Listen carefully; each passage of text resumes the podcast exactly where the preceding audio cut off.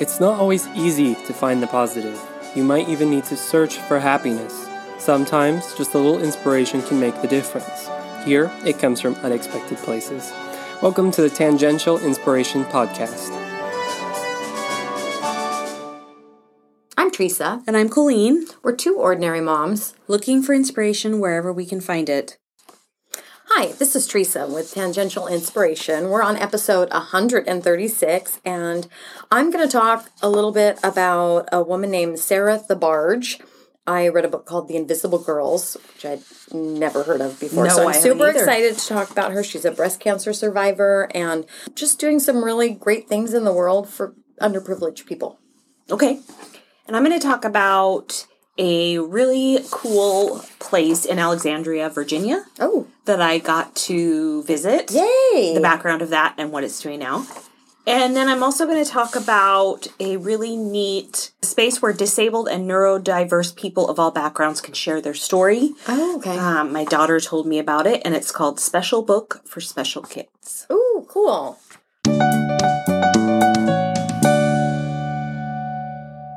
So last weekend, my husband and I were in Virginia for the weekend. Virginia, Washington D.C. How was Uh, the smoke, by the way? The what? The smoke? smoke? It actually wasn't that bad. Oh, good. good yeah, I got some really good pictures. The sky was blue. I would get. I- I would say though, if you're in Washington D.C., get a hop on, hop hop off tour Mm. because I walked eighteen thousand steps that day. Oh it was really really hot. and all those places that you see are not close together. I hope you're FYI. shoes for that. Yeah. Oh no.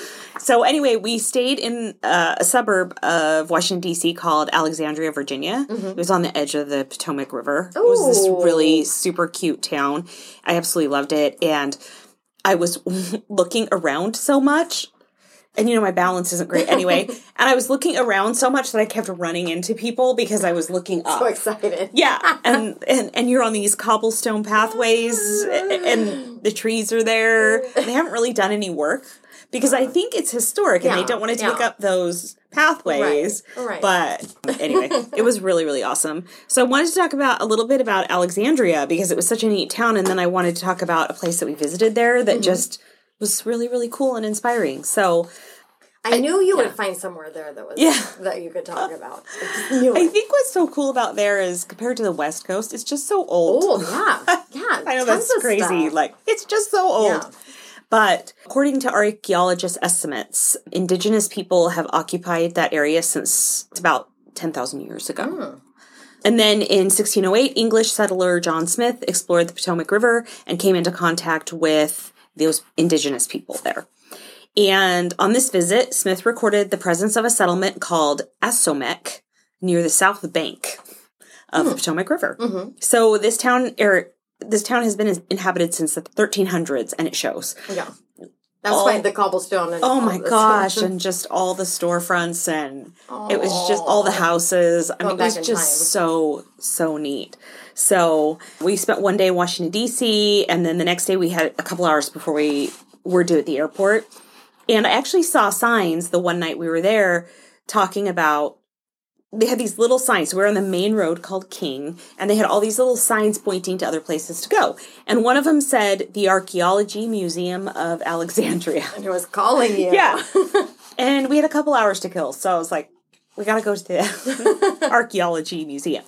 So the Archaeology Museum was actually on the third floor of a place called the Torpedo Factory. Hmm. Yeah. And of course, in true Colleen fashion, we got there at 11 and the Archaeology Museum didn't open till 1, Oh, which I had missed somehow. But this torpedo factory was so cool that it was plenty of time to walk around. So I want to talk a little bit about the torpedo factory then and now and what it is now. And it all began the day after after the Armistice Day, which is November twelfth, 1918. So this building is over 100 years old that we were in. Mm-hmm. And it was marking the official end of World War One. Ironically, on that day, the U.S. Navy began construction on the original building, the U.S. Naval Torpedo Station. Once fully operational, it was responsible for manufacturing and maintenance of Mark III torpedoes for the next five years. Hmm. And there's actually a torpedo in the front when you come in. It's it's it's really interesting and there's mm-hmm. some stuff up there and it's it's really cool. I can't hear operational without thinking of Star Wars. Right. Fully operational. Fully operational, sir. Death Star. sorry. Yep. After the world after the war ended in 1945, that would be World War II. The complex briefly manufactured parts for rocket engines before shuttering permanently in 1946. In 1950, it was converted to the Federal Record Center in Alexandria, and it stored, I love this, it stored congressional documents, dinosaur bones, oh. German war films, and Nuremberg war crimes trial records, which are actually important. Yeah, yeah. We should talk about In there with sometime. the dinosaur bones. Yeah, yeah. In 1969, the city of Alexandria purchased three blocks of buildings that had been the Naval Torpedo Station. Then the Federal Record Center, like I said, from the federal government. So the federal government owned it, and now the city owned it. Then an art center took it over. Hmm. And then they basically they took it over and they said you have five years to take out all your government stuff. So So they gave them plenty of time, really. Right. They did. And in 1973, the Art League's lease was expiring. At that time, the Art League's president really wanted to keep it, and she pitched the idea to the mayor, and it passed the city council, and it was a hundred. It was a hundred forty thousand dollar renovation. And this was so interesting. Work began that spring. City workers used fire hoses to power wash the building's interior, which had been neglected since 1969 Wow. there was 40 dump trucks of debris. So, It's like an episode of Hoarders. yes. In 1974, the city charged artists studio rent of approximately $3 per square foot per year, a commitment to low rent that continues today. So when you walk into this place, Uh-huh. there's a bunch of little artist studios. Is what it is oh, now. Oh, Okay. It is so cool. So you just walk in and three floors and they're open in the front, they're clear, but each artist and they have it's so cute. They have their hours that they're going to be there. I mean, it's mm-hmm. their space and they mm-hmm. have their work lining the halls and on the oh, inside and it's all these different kinds of artistry. Mm-hmm. Just nothing I'd ever seen before.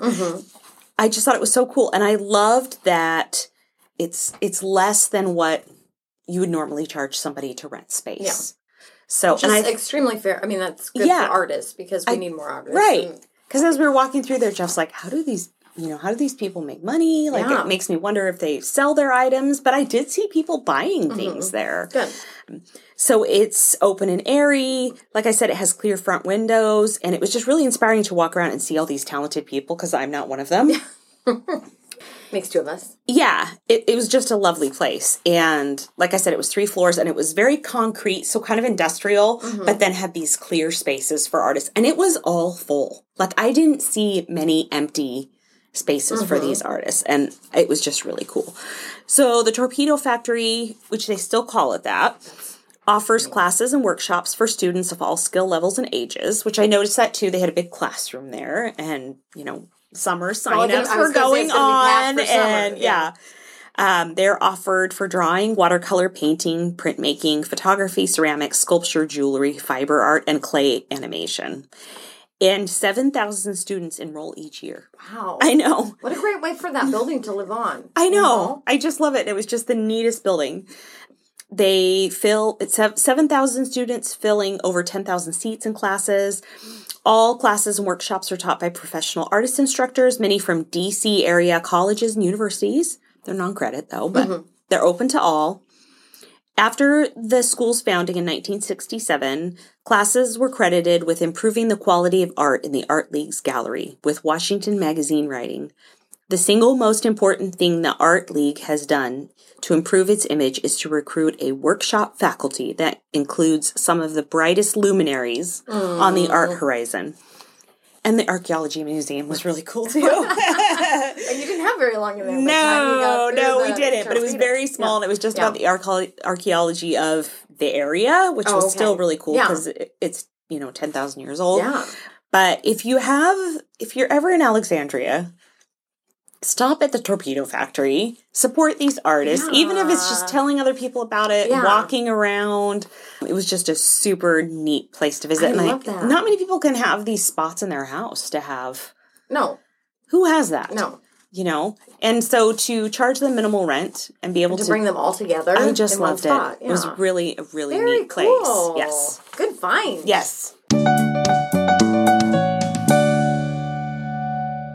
So my 20 year old daughter is home from college mm-hmm. right now, and I was just having a hard time getting inspired. I think it was just traveling and all that kind of stuff. I was like, "What Busy time What of do you year. busy time of year?" So I was like, "What inspires you?" And she said, "Special books for special kids." I actually think I follow him on Really? Instagram. Yeah, Oh, that's funny. and I, my first question was like, "Am I gonna cry? Am I gonna cry?" So I just love kids. So, um, so I just and cats. I and kids and cats. Yeah. So I did not follow them on Instagram. I knew nothing about it. So I was really excited to look at their page and and and talk about it. So Chris Ulmer, the founder, notes the following. So he calls it SBSK, Special Books for Special Kids. So that's what I'm gonna call it. Has grown into one of the largest disability platforms in the world, with over two billion views across social media. Wow. It is a space where disabled and neurodiverse people of all backgrounds can share their story.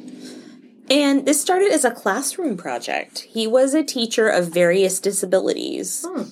including autism, traumatic brain injury, speech apraxia, and agenesis of the corpus callosum. I don't know what those are. Yeah, I was going to say I don't. No, but he was a teacher and he worked for three years with the same seven students, and they made extreme progress both academically and socially.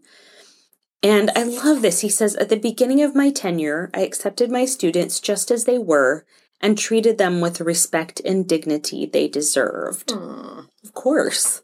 They responded by providing me the trust that is needed to guide an individual to their full potential. I just Which should that. be how it- is for all teachers. Right. Right. And these kids. And I love that he was able to be with them for three years. Mm-hmm. Um, a lot of times I see these wonderful teachers that do a great job with their kids and then they don't get to They're- stay with them. Yeah, they're done. Right. before- yeah. Right. And I just I just love that. Just barely get to know each other and Right. click, and then yeah. and then they're moved. Yeah. So my students, um, their families, and I collaborated to begin special books for special kids in our third year together. It was intended as a classroom project that would empower my students to become self advocates and storytellers. I just love that too. Self advocate. Yeah. That's a big one. I think. I think that's, a that's big one. Yep. The initial what lucky kids to I know. And he's darling. Like when I was looking at him, he's just got this light about him. He has bright blue eyes and smiles and, and his smile is huge. yes. Like and in I every picture. I love just it. beaming. Yes. Um, I like smiles. so um, SBSK was originally intended to be a classroom project, like I said, that would empower his students. The initial avenue to accomplish this goal was that his students would write books about what life was like from their perspective. I know. We soon realized that no publishers were interested in these Oh my books. gosh. I know. I'm really surprised by that. For this reason, we began filming videos to spread awareness of their classroom project. Um, they published short videos on their Facebook page so that people in their local community could view my students' advocacy. At that time, there was no end goal in mind. We were simply having fun while my students learned pivotal skills to succeed in the digital age. In December of 2015, his students were away at lunch and he received a phone call from somebody working at ABC News.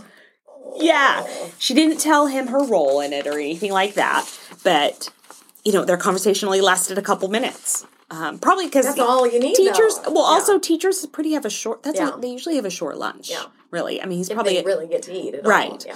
A few days later, a story about our classroom's morning routine aired on ABC World News and was broadcasted Oh around the world. I know. That's awesome. The video was then uploaded to ABC's Facebook page and became one of the most viewed videos of 2015, with hundreds of millions of views within a week. And no one was interested in their story. Correct.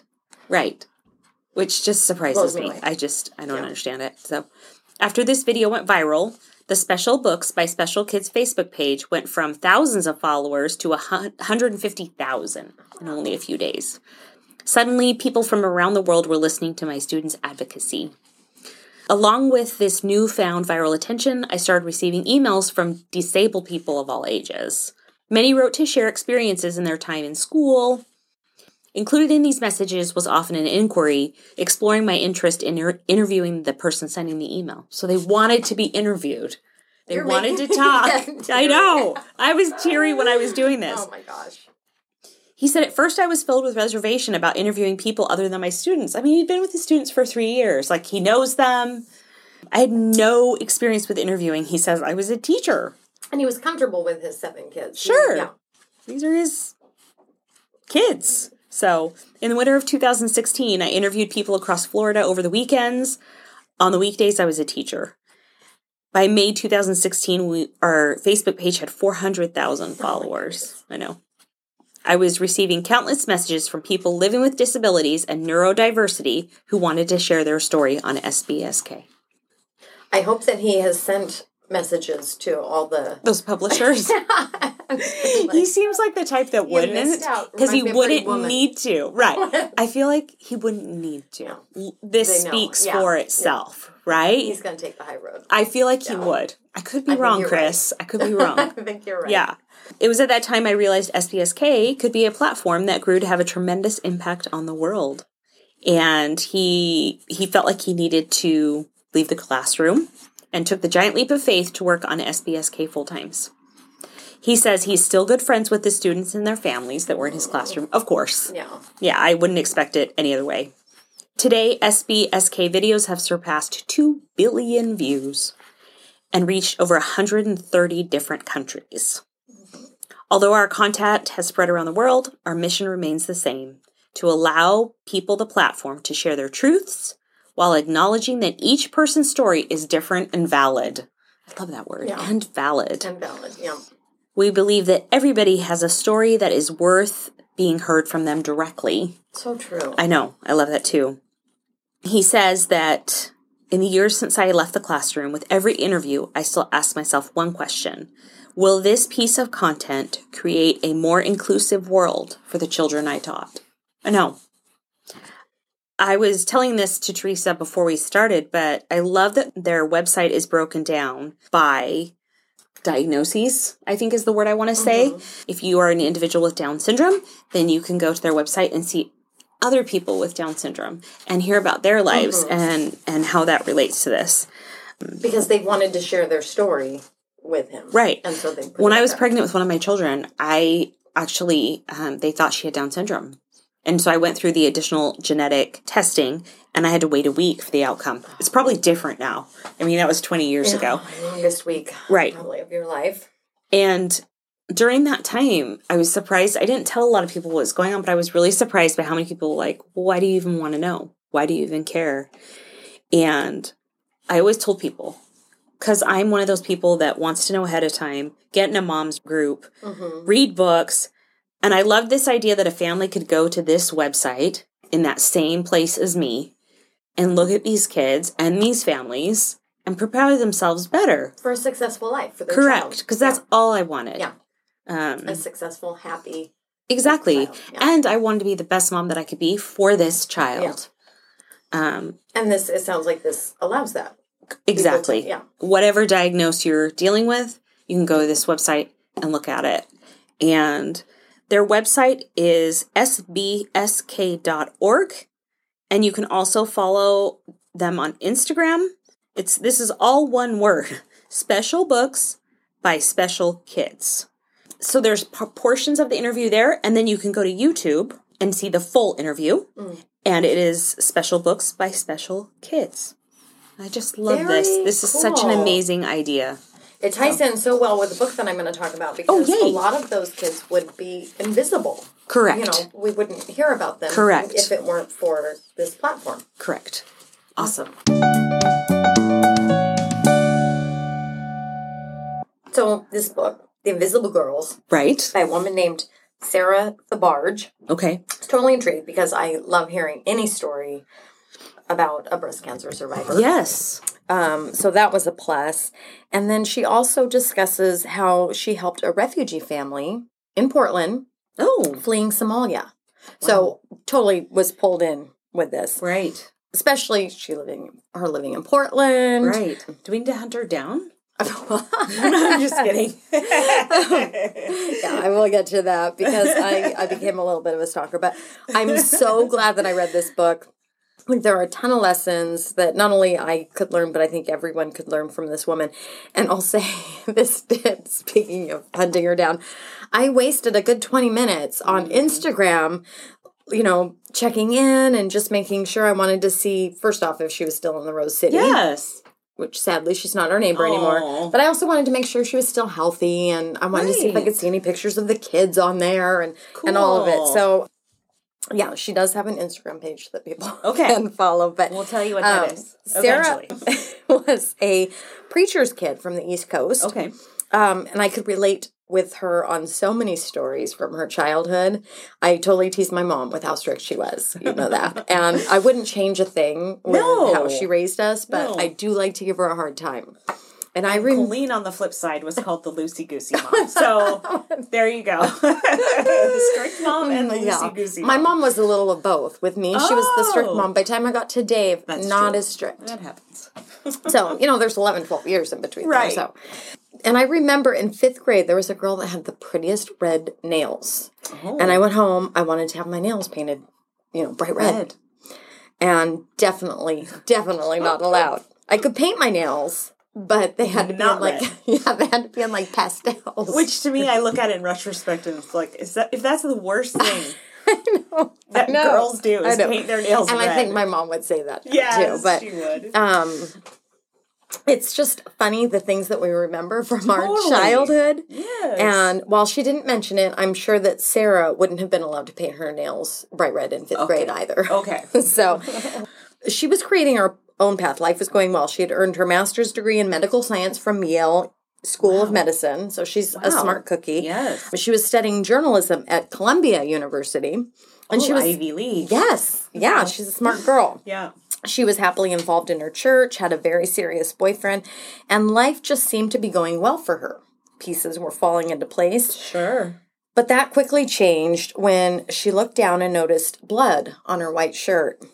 When she looked at the cause, it was coming from one of her breasts. And because of her background, Right. she knew it wasn't good news. And she Wow. knew most likely. so scary. Yeah.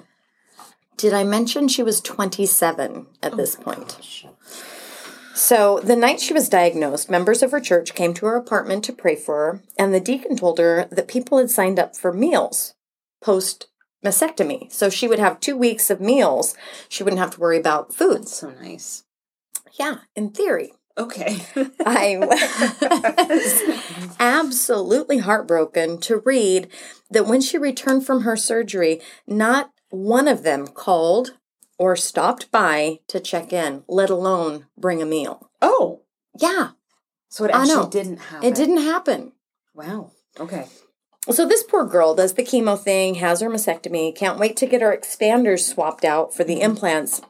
And when doing the reconstruction, that word reconstruction is just when you're referring to it with the body, I was it just say is like towards a human being. yeah, it just yeah. But anyway, the surgeon inserts these hard plastic pieces in and fills them up spirit you know periodically with fluid Okay. in order to slowly expand and stretch the skin to enable enough room for permanent implants Thank you for explaining that. so i didn't know what it was either Right. until i had to have no, it. that, thank you for explaining that. I Um, she like was that. very honest about the expanders. She talked about them being hard, super uncomfortable, and somehow her sharing that made me feel better admitting that it sucked. I mean, it it truly just You felt the same. yeah. Oh, absolutely. It was Okay. terrible. And I will note that that was a word I definitely could not say in my house growing up with my Oh. mom. Okay. Okay. Yes. So, um, Yes. but there, I can't think of another word to describe it. It just is sucky. Right. So two days before the surgery to swap them out, I'm you know picturing she's all excited to have that nightmare behind her. Sure. But instead, she gets a call with more bad news. They found cancer on her chest wall, and she'd have to have another surgery and go with a more aggressive treatment. And this is because it essentially it had spread, and that's the concern, right? Well, when they went into to do the other surgery, the swap surgery, they must have found more on her chest wall Okay. that she couldn't feel. So yes, it was this. I believe it was the same cancer, but it Okay. still was growing. Okay. So, you know, they had to go with a more aggressive treatment because obviously it wasn't working. Right. As if that's not enough, she ends up with sepsis. Oh my gosh. and they have to remove one of her implants. So, so far, not very inspiring. No. And I know, unfortunately, it gets even worse. One night, her boyfriend, I told you they were very tight. They, Right. You know, we're talking about getting married. They'd even looked at rings. He picks her up and asks her to go for coffee. Mind you, she's bald. She only has one breast. She feels like a mutant. I'm sure. Her boyfriend pulls into a parking Probably spot. exhausted. Yeah. and, uh, yeah. yeah, And just, just wants mentally, just this physical. person to love her and Right. um, support her, be there for her. But he pulls into a parking spot. He leaves the car running and tells her that he just can't do it anymore. After a minute of total silence, he pulls into the drive-in, drive-through, and orders himself a caramel macchiato. You know, he asked her if she wanted a coffee. Still in silence. Right. So he he drives through, gets a caramel macchiato, and drops her off in total silence. He hadn't even put the car in park. So she had officially lost everything and felt like she hit rock bottom. Right. So it's easy to see why she wanted to leave the East Coast and head west for a fresh start. So at, at 28, she's already had these five surgeries, six months of chemo, 30 radiation treatments. She had pneumonia, the sepsis, all of the span in 18 months. she leaves, I know, this poor woman. I can't imagine. She's a kid. And alone. Yes. Yeah. I mean, her parents were around, Right. um, but it's still, right. she was on her own. Right. So she left New Haven, Connecticut, and headed to Portland. The problems sadly followed. After her third round of chemo, she found a dime sized lump, and a biopsy showed that it was cancer. So I know the feeling that she talked about with her hair follicles aching. It's the weirdest thing, and I, I told my husband, I know he thought I was crazy when I tried to explain it. So when she talked about it, it, it made me feel better. Right. When she described that side of, yeah, Right. that side effect, it made me realize I wasn't imagining it. No. It's a weird feeling. This poor woman had the joint pain, her esophagus was inflamed, her mouth constantly tasted like she was sucking on a penny. And I hate that she had to go through this, but as someone who's been there, I so appreciated her honesty, how she articulated the discomfort and could truthfully discuss just how awful it was. I have to say to listeners that Teresa doesn't complain about this. so for me hearing this and saying that you felt this way too is touching to me. I did not have the copper taste in my mouth. so I didn't have that. Yeah. I felt very well. It was good because I could keep eating. Right. all I wanted. No, I did get mouth sores, so it wasn't always um, that I could eat. Yeah, it wasn't always that I could eat everything Right. I wanted. But the hits with her just kept coming too. When her disability was denied because her cancer was considered a pre-existing condition, the poor woman she just Give can't catch a break. Her AC broke in her car, and there was no way she could drive to chemo in the summer heat. So she scraped together enough money to have it fixed, only to have it hit by a moving truck Oh a few days later as it sat in her parking lot. I can't win So, for losing. Yeah. I mean, it just makes me feel like she was Job in Yeah. the Bible. Yes. Yes. So one day she's on the max and notices these big, big brown eyes, this little girl and a tired mom with her head leaning on the window. She plays this little game with the girl. Um, she'd given her some, you know, put some dice in Sarah's hand and was trying to pry it, her hand open and get the dice out. So after the family leaves, Sarah discovers she still has the dice in her hands. oh no. So she knows she has to, you know, get Find a way to return it. Yeah, and I can't remember how they got back in touch again, but that chance encounter on the train would change Sarah's life, and not to mention the life of that exhausted mom, Hattie. She would learn that Hattie had escaped genocide in Somalia, only to come to America, a culture she didn't understand. People don't understand her either. Right. right. She was ill equipped to navigate Portland. Everything. Yeah, exactly. Yeah. In a short time, Hattie had lost her mother. She had, back when she was in Africa, she had three children die. Oh my goodness. Um, she faced starvation in both countries. right. She had survived an abusive husband. They, in their apartment, the girls and her kept their shades drawn all the time, at all hours, to hide. They were worried about a monster. And the monster Oh. actually was her husband because he Oh my beat her. goodness. So when I say she was ill equipped, I'm in no way exaggerating. Right. Sarah came to, like, she came by to find them eating moldy bread one night. So they're all just sitting, you know, crisscross, Right. eating moldy bread. Like that was their meal.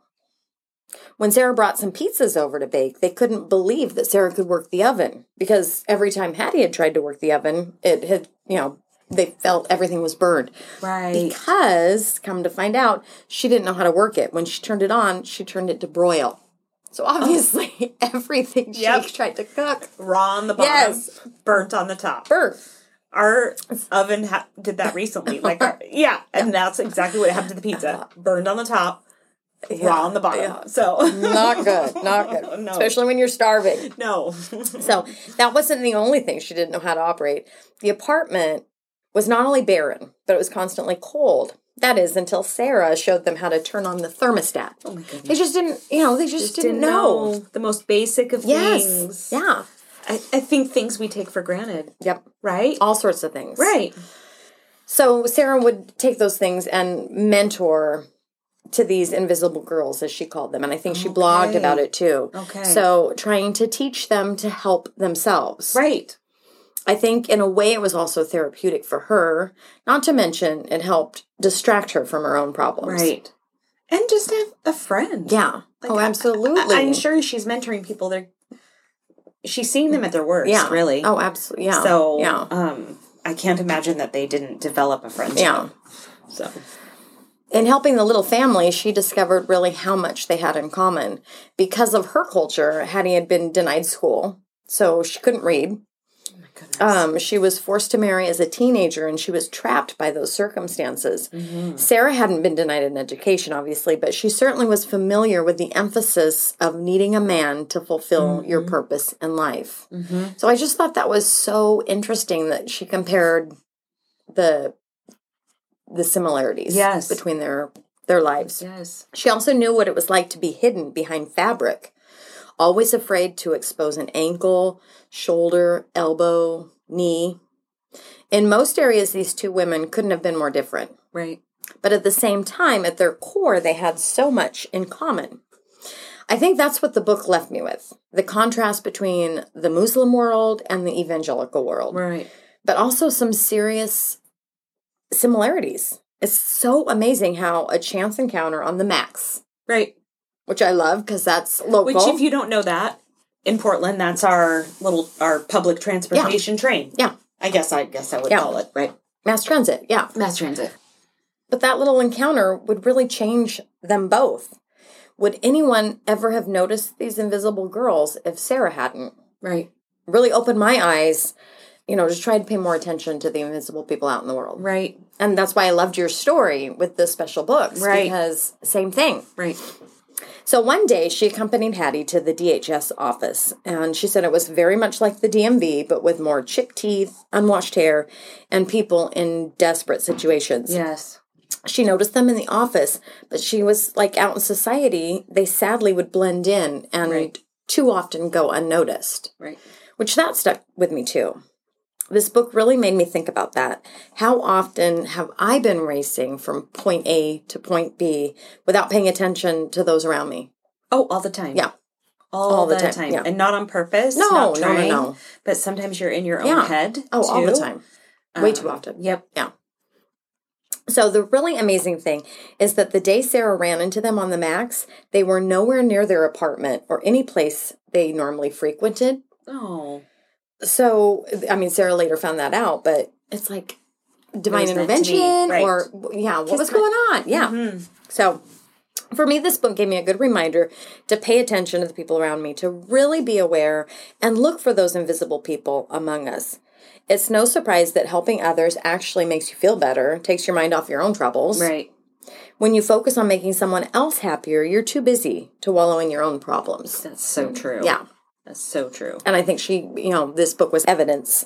I also so appreciated her openness, like I said, about chemo and the aftermath of Right. a mastectomy. There's nothing pretty about it, for sure, but still, beautiful things can most certainly come from it. Had her life not fallen apart, she likely wouldn't have traveled west, Right. and that little family from Somalia would have stayed invisible. Right. So finally, I admire that no matter how many times she got knocked down, she kept getting up. It reminded me of the Japanese proverb, you know, fall down seven times, get up eight. Yes. A reminder for resilience and determination. And it also reminded me of that Babe Ruth quote It's hard to beat a person who never gives up. Sarah wasn't going to let cancer beat her. Mm-hmm. She kept on getting up, brushing herself off, and continuing the fight. It wasn't so much just the rising after each blow, but her honesty with how brutal those Yes. blows were. Right. That's what impressed me. Me too. She was honest about it. Mm-hmm. She wasn't mm-hmm. sugarcoating anything. Right. I think it's a good reminder of just how tough we really are when that's our only option. I never even thought about the term invisible people. There are so many invisible people out there. Mm-hmm. Now that I'm aware of it. Mm-hmm. And it was a good reminder that we need to work to make sure that they're seen and loved. I also want to follow in her footsteps with her tenacity. I mean, cancer twice at 27. I just can't even believe that. No. Life That def- just seems unfair. I know, And I know that's exactly, ridiculous to say that because life Yeah. isn't fair. Yeah. But it just seems so Yeah. unfair. Oh, absolutely. And I know that there were times where she was like, God, you know, just let me go. What is Give a going on? Yeah. Yeah. So, let me go or let me stay. Make a choice. yes. yes. So it isn't fair. And this was another example of that. Still, she didn't harbor resentment at God or at the people from church who had failed her. She could have decided to never have anything to do with God or the church after that. Yet she didn't. Mm-hmm. She allowed herself to be angry and hurt, which I totally get. Yes. I would be too. Yes. But she didn't stay It's there. human. Yeah, absolutely. She didn't stay there, and I think that's so admirable. Yes. I'm not sure what I would have done if put But you've been in this. through it, so you do know what Well, you would have but done. people also were so kind to me, and they followed through. I know they prayed for me. I know they brought me meals. I know they helped with rides for my kids. They right. they didn't abandon me. So That's true. I haven't been through that. Right. So Right. I'm not sure what I would have done. You know, I, I probably would be a very bitter, angry person. Right. So Sarah took her life experiences, good and bad, and learned from them. I think each of them gave her lessons, or at least that's how she approached it. Mm-hmm. And I just think the world would be a much better place if more of us thought like Sarah. Agree. For sure. Good Agree. book. So, like I said, it was called The Invisible Girls by Sarah Thebarge.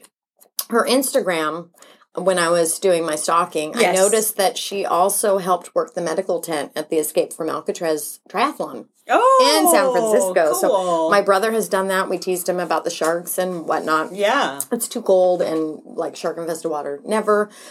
Her Instagram is Sarah Thebarge. So S A R A H T H E B A R G E. And just some fun, inspiring stuff with her being a breast cancer survivor and and all sorts of inspirational stuff with her helping with uh, South Sudan.